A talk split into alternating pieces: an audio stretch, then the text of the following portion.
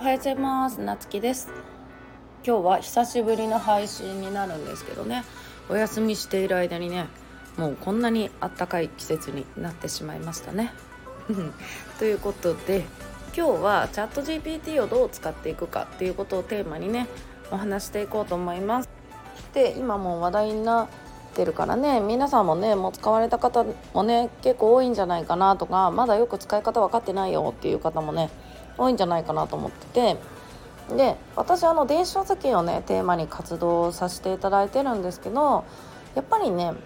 簡単に書けるとは言わないけども、文章書くのって誰でも、苦労してでも苦手な人でもね書けるは書けるんですよ。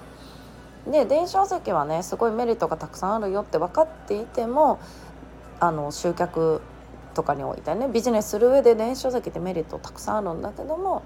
じゃあなぜ取り組めないかっていうと、やっぱりそこを書くことが一番のネックになってるなっていうのもねあると思うんですよ。で、例えばさ、普段ねそんなに長文書くことないから、2万字とか3万字とかって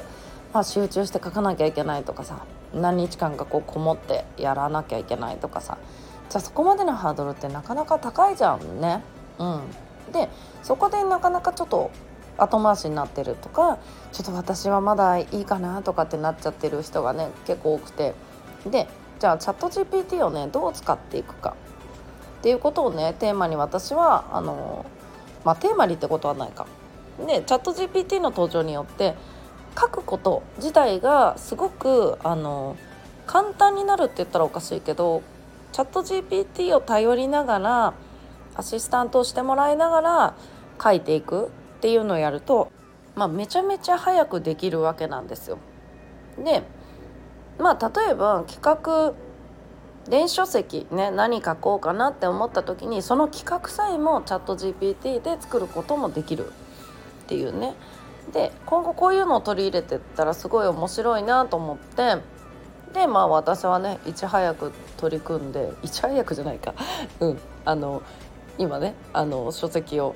書いてるんですよね。もうすでにもう結構出ちゃってるけどね、チャット GPT の書籍は。で、私はチャット GPT について書くんじゃなくて、チャット GPT を利用して書籍を作ってるのね今。で、本文は、1時間、1日あったらね、1日もかからない本文書くのに、ただ修正とかが必要になるからね、そこはやっぱりノウハウ知らないとできないし、全てをね丸投げでできるっていうほどやっぱりそこまでね優秀ではないというか、そこまで甘くはないというか。で、どちらにしてもね自分の言葉に直したりとか、正しい文章に直したりとかっていうのも必要にはなってくるけども、明らかに今までより早く仕上がることは間違いないじゃないですか。ちょっと今日さ久しぶりすぎてカミカミでねお聞き苦しいかもしれませんが、ごめんなさいね。で、ここのねハードルが下がると結構取り組みやすいんじゃないかなって私的には思ってる。で、私も書くのすごい大好きとは言わないけど、やっぱり書く練習とかね書く特訓とかしてきたんで、今はねそんなに書くのが苦手っていうことはないんだけども、やっぱりうまくまとまらない時っていうのがあるんよね。自分の書きたい思いはあるんだけど、これをどうか言葉にうまく文章につなげていこうっていう、そこに悩む時間がかかる時があるんだけど、そういう時もGPT を利用すればそういう時間もすごく短縮できるわけね。で、そしたらさ、普段書くのに慣れてない人なんかもっとめちゃくちゃいいと思うよね。だからSNS の投稿なんかにも使えるし、いろんな活用方法があるなと思って、今後そういうのをね交えて、やっぱり文章を書く上でね交えてそういうね配信とかね、そういう情報を伝えていけたらいいなと思って考えています。